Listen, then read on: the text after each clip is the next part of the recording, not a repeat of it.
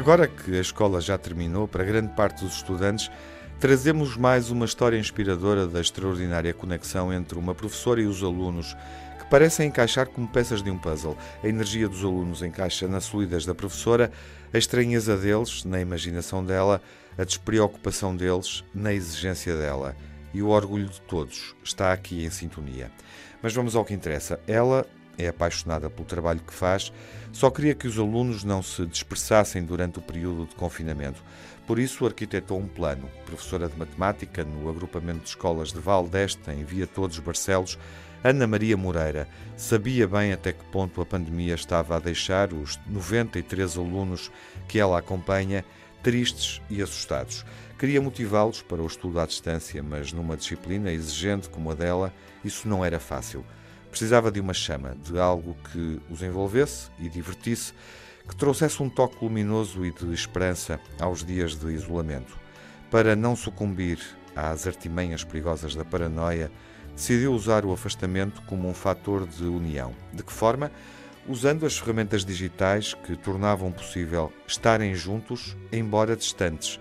Lembrou-se de lhes propor um plano de trabalho com um primeiro objetivo: desenvolver de forma livre no domínio dos conteúdos da disciplina de matemática, sim, estamos a falar de matemática, um produto de vídeo ou áudio e pediu-lhes criatividade. Isso foi o bastante para incendiar a imaginação de Edgar Souza, Sérgio Souza e Tomás Monteiro, três dos alunos de Ana Maria Moreira. Juntos, lembraram-se de fazer em podcast uma entrevista ao famoso Pitágoras. A conversa com o gênio, nascido entre 570 e 495 a.C., foi um sucesso. Confirmou que, quando há paixão, a magia acontece, até nas situações mais adversas. Das quatro turmas saíram outros tantos projetos surpreendentes. Mesmo que de longe, Ana Maria Moreira fez tudo para os manter estimulados. Na plataforma das turmas criou o tópico Gamifica-te com a Matemática, onde experimentou os jogos aritméticos disponibilizados pelas editoras.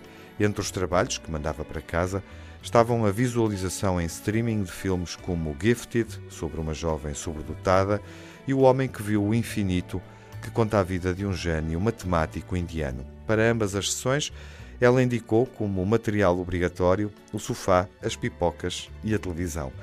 Facultativos eram apenas o caderno e o lápis e convidava, claro, os familiares a participarem. Foi assim que ela os cativou, gerindo a ausência e o afastamento que esticam e encolhem como o fole de um acordeão a tocar uma melodia que eles, mais do que ninguém, conseguem e souberam apreciar.